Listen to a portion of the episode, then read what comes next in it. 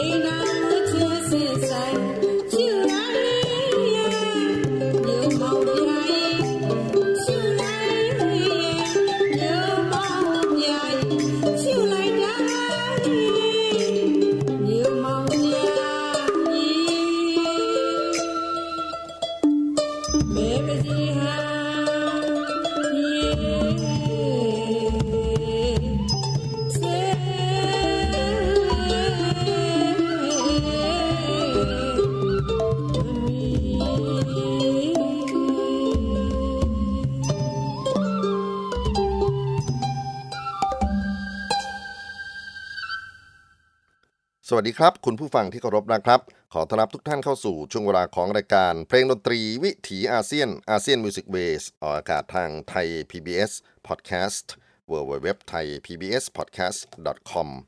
พบกับผมอนันต์นคงจากคณะดุเรียนคศาสตร์มหาวิทยาลัยศิลปากรเป็นประจำกับเรื่องราวที่น่ารู้ในโลกของวัฒนธรรมดนตรีเอเชีย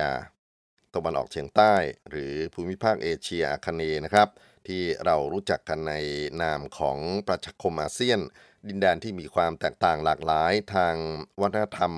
ความคิดวิถีชีวิตผู้คนที่อยู่อาศัยกันในดินแดนเหล่านี้มาตั้งแต่สมัยโบราณจน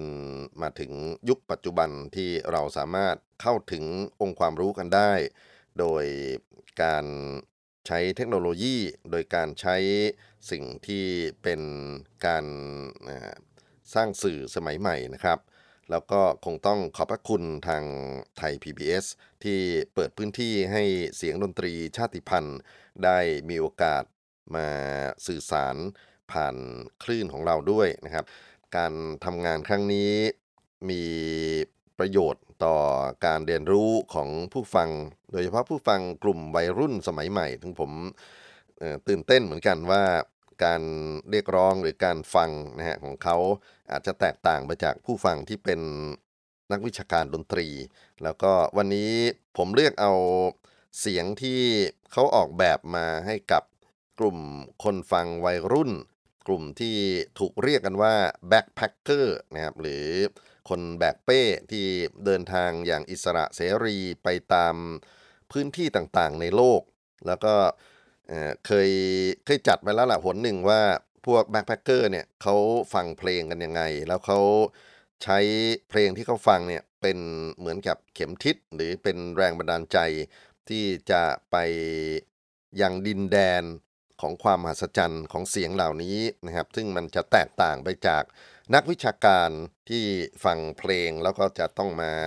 ถอดความรู้มาแบบว่าหาประวัติศาสตร์ของตัวเพลงของดนตรีเนี่ยที่มาที่ไปมาพยายามเปรียบเทียบพยายามหาตัวโน้ตหาสเกลหาริทึมอะไรต่างๆนานาที่อยู่ในตัวเพลงหรือผู้ฟังที่มีลักษณะของการเสพงานในแบบของอนุรักษ์นิยมก็จึงต้องการที่จะรู้ตำนานรู้ประวัติศาสตร์ที่มาอะไรต่างๆของตัวงานเพลงนะครับแต่ว่าผู้ฟังกลุ่มที่เป็นแบ็คแพ็คเกอร์นั้นเขาต้องการที่จะเดินทางไปในดินแดนที่ไม่เคยสัมผัสมาก่อนไม่เคยรู้จักแล้วก็มีเสน่ห์อย่างไรนะครับคนเหล่านี้ก็อ่านเอกสารที่แตกต่างไปจากคนที่อ่านเอกสารดนตรีด้วยนะครับเอกสารที่สำคัญก็คือพวกแรงบันดาลใจประสบการณ์ที่นักเดินทางในแนวเดียวกันเขาถ่ายทอดผ่านหนังสือตระกูล Lonely Planet นะฮะถ้าเกิดว่ารู้จักคำว่า Lonely Planet ซึ่งเป็นหนังสือที่เขาเล่าเรื่องของบ้านเมืองต่างๆในโลกที่มีข้อมูลพอสังเขปแหละว่าอยู่ตรงไหนพิกัดไหนเดินทางไปอย่างไรเมืองที่น่าสนใจหรือชุมชนที่น่าสนใจดินแดนที่น่าไปเที่ยวนะครับอยู่ตรงไหนบ้างอาหารอร่อยอยู่ที่ไหนโรงแรมที่พักที่ราคาถูกมากๆประหยัดในการทั้งอยู่ทั้งใช้ชีวิตนั้นอยู่ตรงไหนแล้วก็แหล่งเที่ยวนะฮะของพวกวัยรุ่นรวมไปถึงสิ่งที่เป็นกิจกรรมที่น่าทำแล้วก็ภาษาเบื้องต้นเป็นยังไงเห็นไหมฮะว่าการอ่านหรือการเรียนรู้เนี่ยมันมันคนละเรื่องกันกับที่จะต้องไปไปอ่านเอางานวิชาการแต่จริงๆก็เป็นเป็นงานวิชาการในลักษณะหนึ่งนะผมว่าแต่มันถูกย่อยแล้วก็ถูกเอ่อถูกนำไปเผยแพร่นะครับในพื้นที่ที่แตกต่างเช่นเดียวกันกับเสียงนะครับเสียงที่ผมตั้งใจมาเปิดในวันนี้ก็เป็นเสียงที่แตกต่างไปจากเสียงในลักษณะของ Ethnomusicology Concerns นะคือคือด้านที่เป็น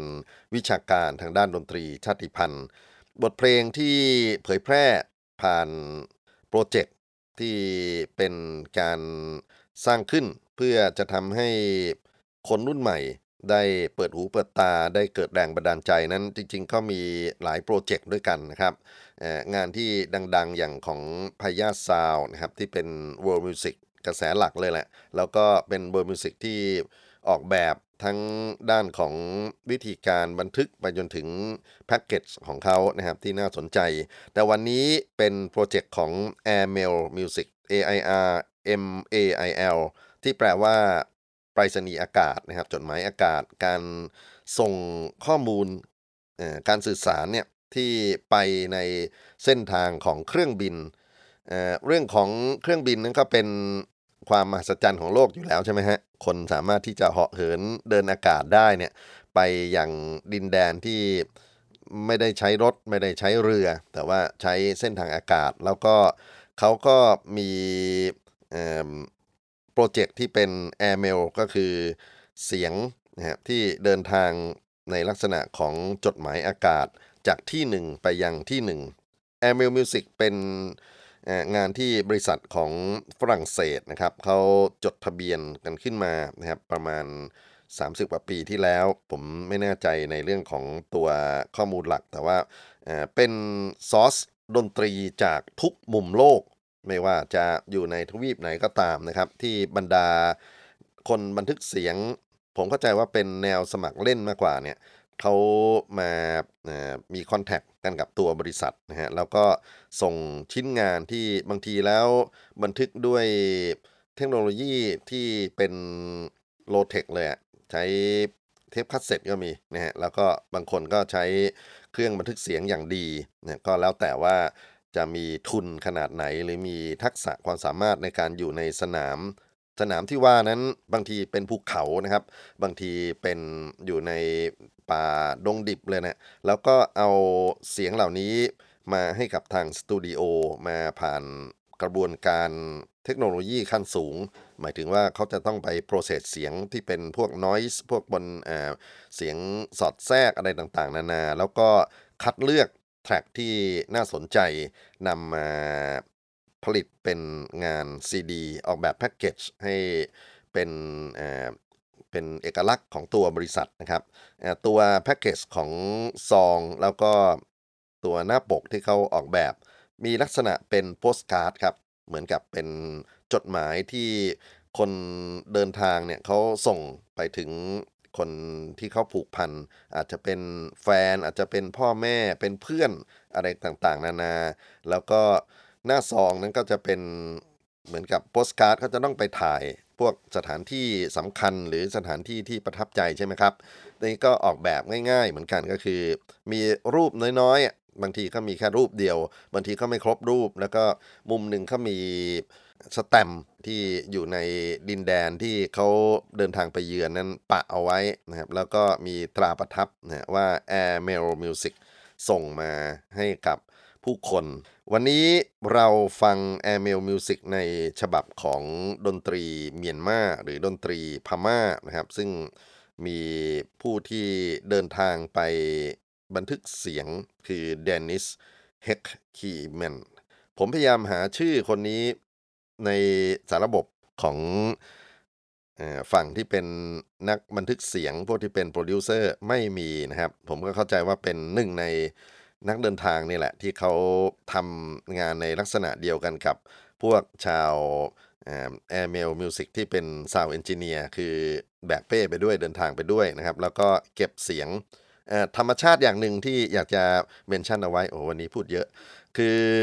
ชื่อเพลงนะฮะที่อยู่ในอยู่ในปก ซี ดี ของกลุ่ม Airmail Music จะไม่ใช่ชื่อตรงๆที่เป็นชื่อเรียกเพลงอย่างอะไรดีเรารู้จักเพลงลาวดวงเดือนใช่ไหมครับเพลงเขมรไซโยกนะเพลงสาธุการเพลงอะไรพวกนี้คือพวกที่ตั้งชื่อใน Airmail Music จะตั้งชื่อตามความประทับใจของตัวเองมากกว่าที่จะเป็นชื่อเพลงนั้นๆหรือชื่อภาษานั้นๆโดยตรงเพราะฉะนั้น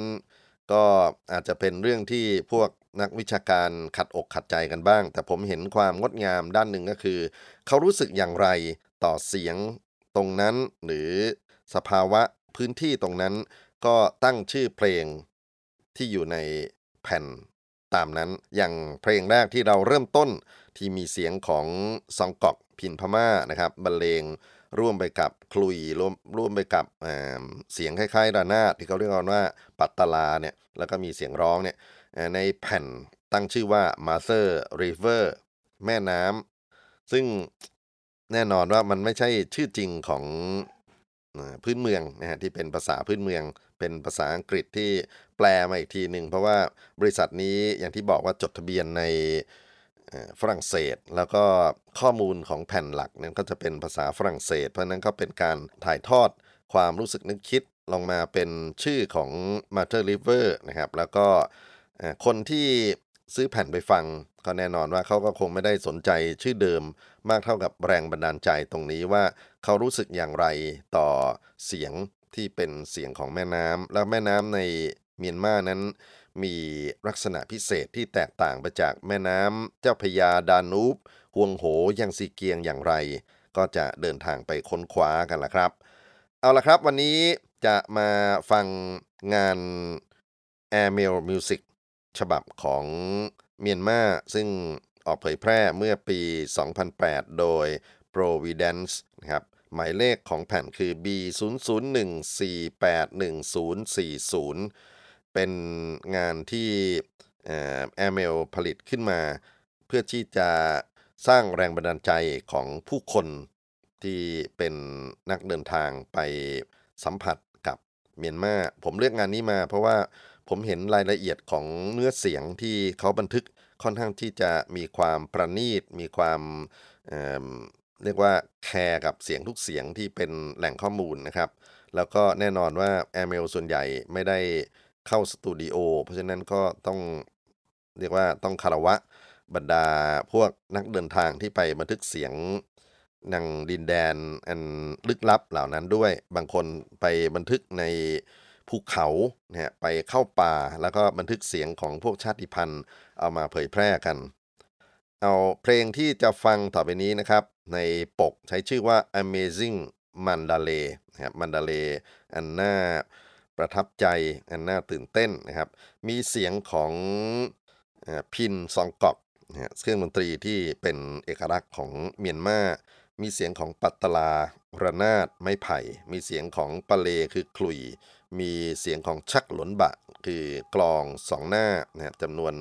หลายๆใบแล้วก็เสียงของซีหว่าคือลักษณะของชิงกลับนะฮะมา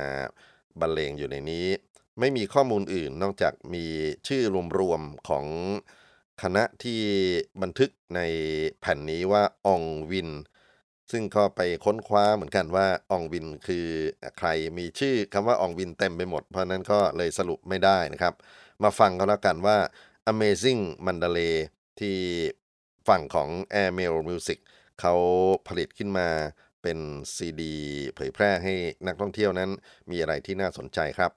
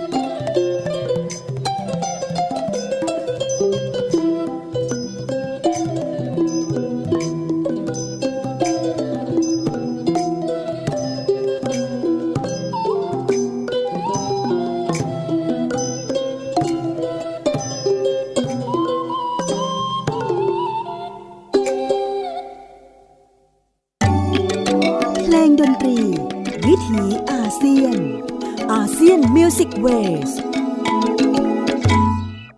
ที่จบลงไปนั้นคือบทเพลงที่ใช้ชื่อว่า Amazing Mandalay นะครับ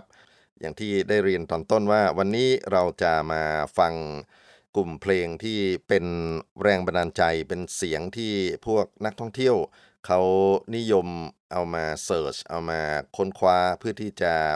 ถ้าภาษาเด็กวัยรุ่นก็คือเอามา build เวลาที่จะเดินทางหรือเป็นเป็น choice ฮะในการที่บอกว่าอ้าวฉันอยากจะไปฟังเสียงเหล่านี้ในพื้นที่ที่เกิดเหตุอย่างคำว่ามันดาเลย์นั้นโดยคีย์เวิร์ดของเขาก็คือเป็นเมืองเก่าของเมียนมาเป็นเมืองวัฒนธรรมนะฮะแล้วก็คำว่า Amazing นั้นก็เป็นเหมือนกับแรงเชิญชวนเนี่ยแหละว่าถ้าไปที่มันดาเลย์แล้ว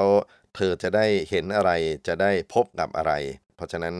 คงไปคาดหวังอะไรในแง่ของข้อมูลชัดๆไม่ได้ว่าเพลงนี้นะครับเป็นชื่อเพลงเดิมอย่างไรมีประวัติอย่างไรเออแปลกดีคือส่วนใหญ่ของ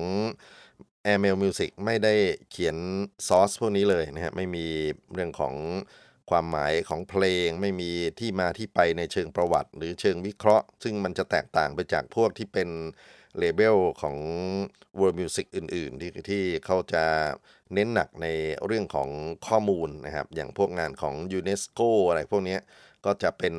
งานที่เน้นในเรื่องของที่มาที่ไปส่วนลักษณะของ Airmail หรือพวกตระกูล Love Guide ตระกูล Lonely Planet นะครับซึ่งเป็น ซี ดี ที่นักท่องเที่ยวจะฟังกันมากกว่าก็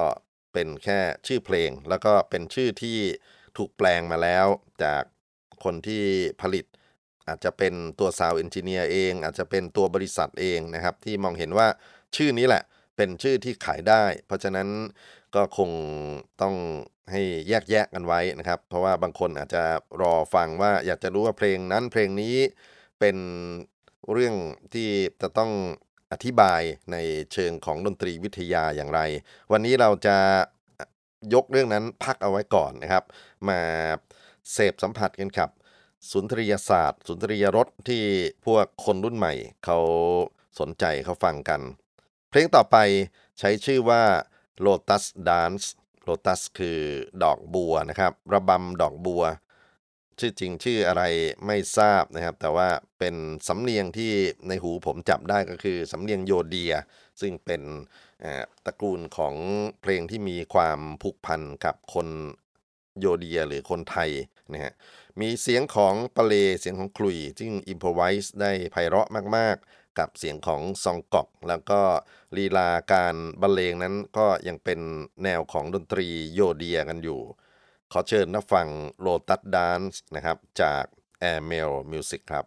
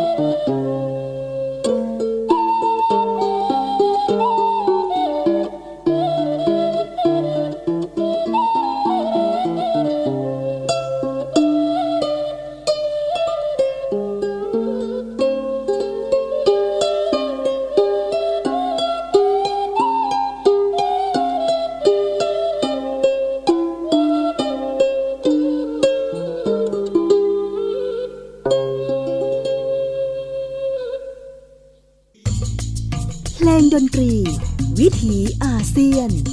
อาเซียนมิวสิกเวส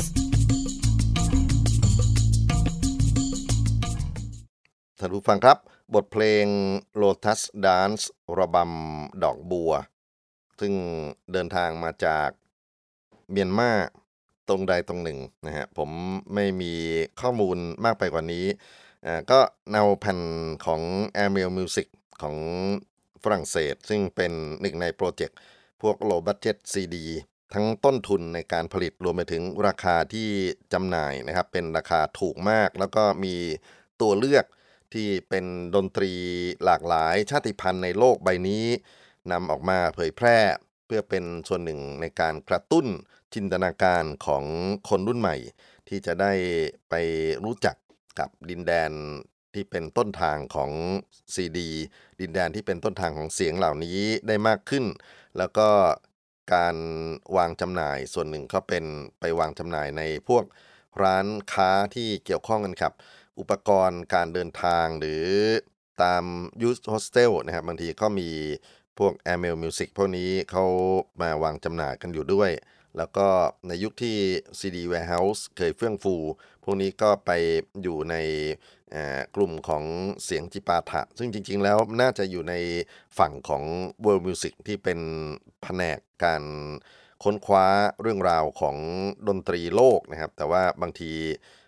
ร้าน ซี ดี Warehouse ก็ไม่ได้ให้ความสนใจกันกับหมวดหมู่ของงาน World Music มากเท่ากันครับพวกดนตรีแจ๊สดนตรีพ็อปดนตรีร็อกดนตรีคลาสสิกนะครับก็เลยต้องไปหาพื้นที่อื่นๆนะฮะรวมไปถึงอย่างที่บอกว่าในพวกร้านหนังสือเดินทางเหล่านี้ก็จะมี Airmail Music แล้วก็การออกแบบของปกของแพ็คเกจของ Airmail Music นั้นก็มีลักษณะเป็นโปสการ์ดครับมากกว่าที่จะเป็นภาพถ่ายของเครื่องดนตรีภาพถ่ายของศิลปินดนตรีเนี่ยโปสการ์ดที่มีรูปโดนๆอยู่สักรูปเดียวเนี่ยแล้วก็มีสแตมป์ของประเทศหรือดินแดนนั้นๆที่คน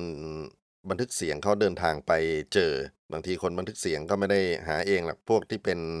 ฝ่ายอาร์ตเวิร์คของบริษัท Airmail เขาทำขึ้นมาแล้วก็มี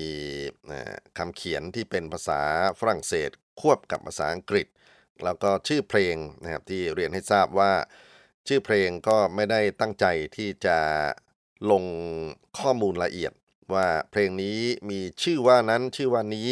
นะครับแล้วบางทีตัวสะกดก็มีปัญหาด้วยนะครับเพราะฉะนั้นเขาก็เลี่ยงมาใช้คำเปรียบเปรยอุปลักษณ์นะอย่าง Lotus Dance หรือก่อนหน้านั้นคือ Amazing Mandalay เป็น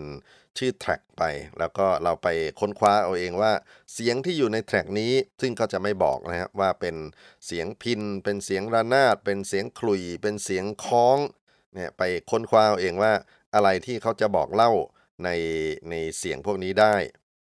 ก็มาฟังกันต่อนะครับกับความน่าสนใจของ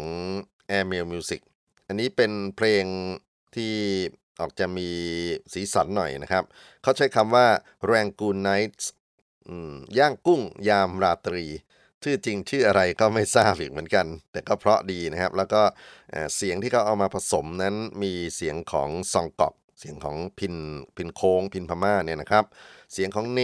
เนี่ยคือปี่เนี่ยมีลักษณะเดียวกันกับพวกปีปีแนในภาคเหนือหรือปีชวาปีมอญที่อยู่ในวงดนตรีไทยของประเทศไทยเรานะครับมีกลองนะมีทำหน้าที่กลองในเสียงเป็นลักษณะของเบสซึ่งก็น่าสนใจมากเหมือนกันนะครับแล้วก็มีระนาดปัตตลานะครับที่มาบรรเลงเสียงระนาดเป็นเสียงของไม้ไผ่นะครับที่นำมาเรียงร้อยกันแล้วก็เนื้อเสียงที่บันทึกโดยกลุ่มของซาวด์เอนจิเนียร์ของ Airmail Music ชุดนี้ก็ทำได้ดีพอสมควรเลยทีเดียวคือเราได้ยินความสั่นสะเทือนของเสียงไม้ไผ่ที่มีมีเม็ดเสียงที่น่าตื่นเต้นน่าน่าน่าสนใจนะครับพอไปผสมกับเม็ดเสียงของพินที่มันเป็นได้พินสายพินนี่ไม่ใช่สายไหมไม่ใช่สายเอ็นไม่ใช่สายลวดนะครับเป็นสายของเส้นฝ้ายเนี่ยเอามาเอามาปั่นเอามาผูกกันจนกระทั่งกลายมาเป็นมวลของ สายของเส้นนะครับแล้วก็ขึงตึงนะฮะก็มีเสียงสะเทือนที่น่าสนใจมากๆเม็ดเสียงเหล่านี้แหละครับที่ผมว่าก็คงเป็นแรงบันดาลใจเหมือนกันที่ทำให้คนที่รู้สึกในสรรพเสียงนะครับอยากจะไปฟัง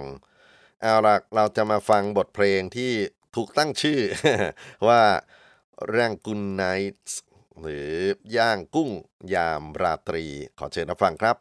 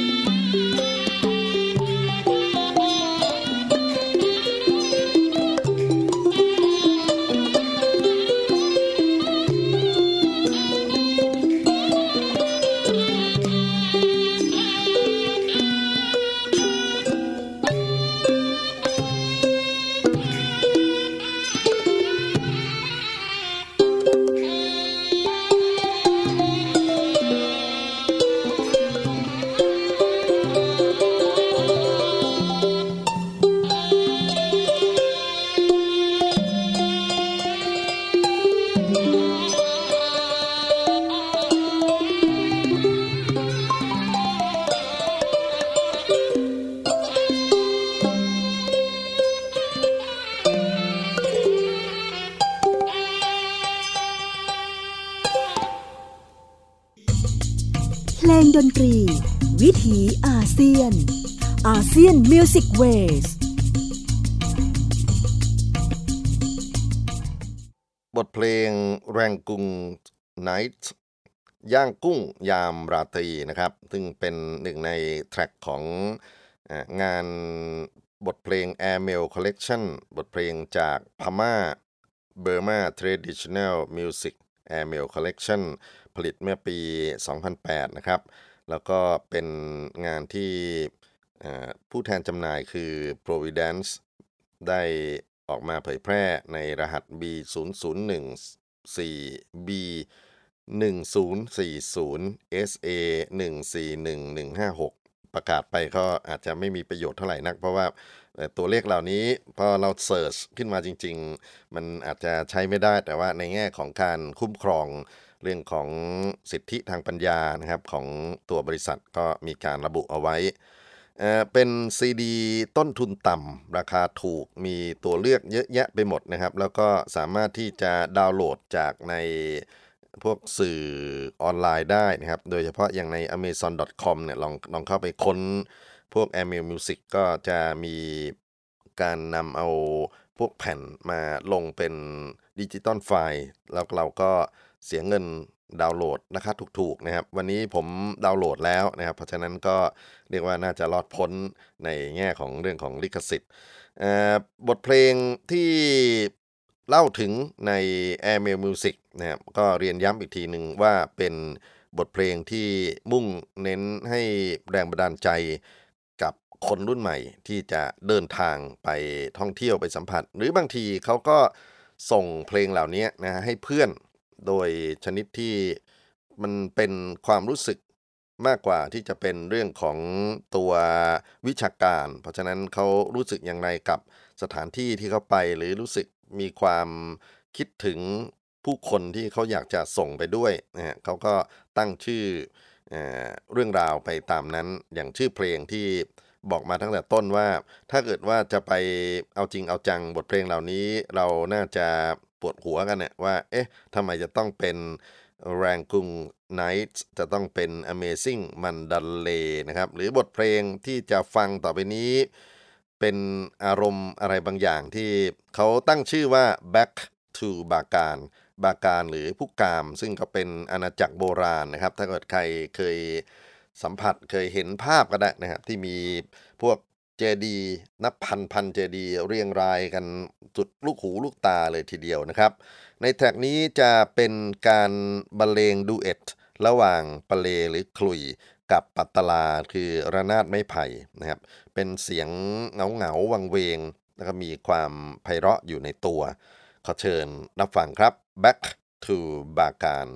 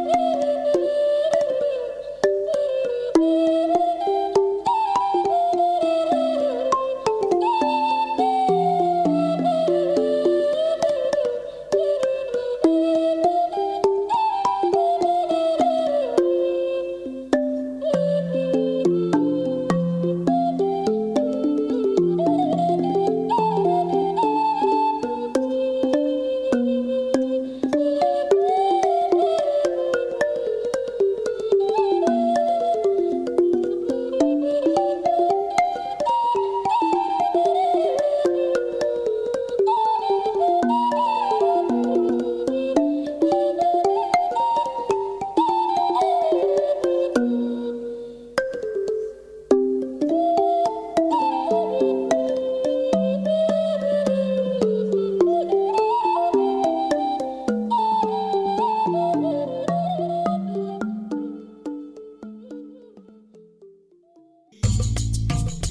นตรีวิถีอาเซียนอาเซียนมิวสิกเวส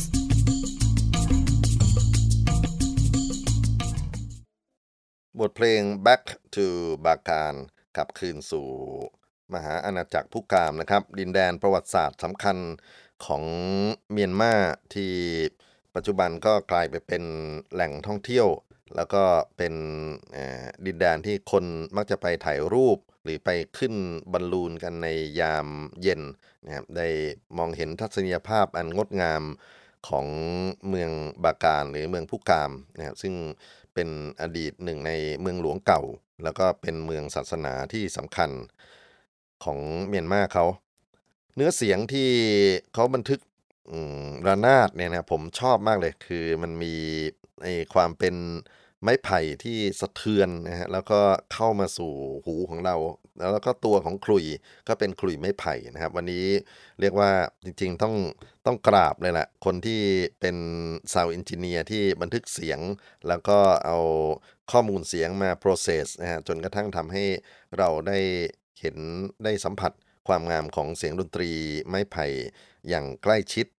มีอีกแทร็กหนึ่งนะครับที่ใช้น่าจะเป็นระนาดคนเดียวกันคือปัตตลาเนี่ยนะครับแต่ผมผมเอาคำว่าระนาดมามาขอยืมพูดถึงเครื่องดนตรีเครื่องนี้เนื่องจากว่าเราอาจจะคุ้นเคยกับระนาดมากกว่าแล้วก็เป็นการเล่าถึงเรื่องของเจดีย์ทองคำซึ่งก็ไม่รู้ละว่าอยู่ที่เมืองไหนอยู่ที่วัดไหนแต่ว่าโดยสายตาโดยความรู้สึกของคนบันทึกเสียงนะครับเขาอยากจะเล่าเรื่องตรงนี้ขึ้นมาว่าความงดงามความ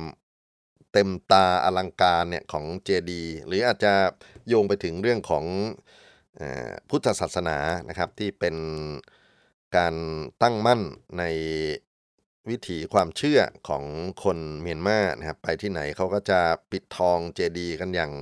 อารามงามตากันไปทุกๆที่เพราะฉะนั้นนี่ก็คงจะเป็นด้านหนึ่งนะฮะที่เราน่าจะมาตั้งข้อสังเกตกันกับวิธีการตั้งชื่อเพลงที่อยู่ใน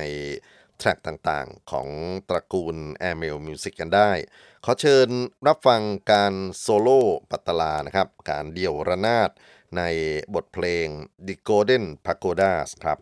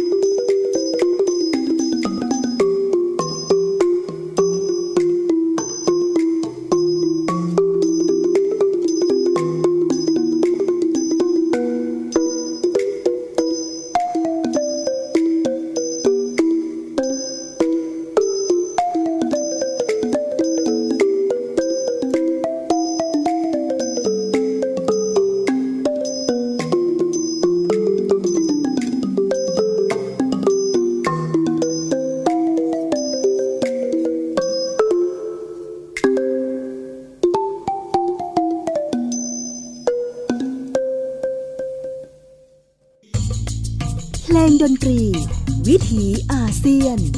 อาเซียนมิวสิกเวสมหาเจดีย์ทองคำหรือโกลเด้นพาโกด้าชื่อเพลงดั้งเดิมว่าอะไรไม่ทราบนะครับแต่ว่าเป็นความทรงจำของซาวด์เอนจิเนียร์ที่เดินทางไปในเมียนมาแล้วก็ไปเก็บเสียงมาจากนักดนตรีท้องถิ่นนะครับซึ่งในชื่อรวมๆเขาใช้ชื่อคณะอองวินนะครับแต่ว่าไม่มีรายละเอียดอะไรอื่นๆก็เป็นอีกด้านหนึ่งนะครับวันนี้ก็เรียกว่าเรามาปลดล็อกในเรื่องขององค์ความรู้ที่จะต้องไปเสาะหาประวัติศาสตร์ของตัวเพลงหรือเรื่องราวที่เป็นเนื้อหาทางด้านวิชาการดนตรีนะครับมาฟังอย่างเปิดอกเปิดใจแล้วก็มารู้สึกได้ถึงสิ่งที่คนรุ่นใหม่ในโลกของการเดินทางเพื่อที่จะไปเรียนรู้โลกกว้างเนี่ยเขาใช้ดนตรีเหล่านี้ไปเพื่อแรงบันดาลใจอย่างไรนะครับเราจะมาปิดท้ายด้วยบทเพลงที่เล่าถึงความงดงามของพระบรมมหาราชวังซึ่งแน่นอนผมคิดว่าคงเป็นพระราชวังที่มันดาเลย์นั่นแหละนะครับมาตั้งชื่อเพลงว่า A Palace in My Heart พระราชวังในหัวใจของฉันมีเสียงของปัตตลาระนาดมีเสียงของปะเลคลุยมีเสียงของกลองนะครับแล้วก็มีเสียงขับร้องซึ่งไม่ระบุว่าเป็นท่านใดนะครับเราชื่อเพลงเดิมเป็นอย่างไรก็ตามแต่แต่ว่ามันอยู่ในหัวใจที่อยากจะเดินทางไปสัมผัสของคนรุ่นใหม่เสมอเราจะปิดท้ายวันนี้นะครับด้วยบทเพลง A Palace in My Heart และพบกันใหม่กับรายการเพลงดนตรีวิถีอาเซียนทางไทย พี บี เอส Podcast ต้องขอนำลาทุกท่านไปก่อนสวัสดีครับ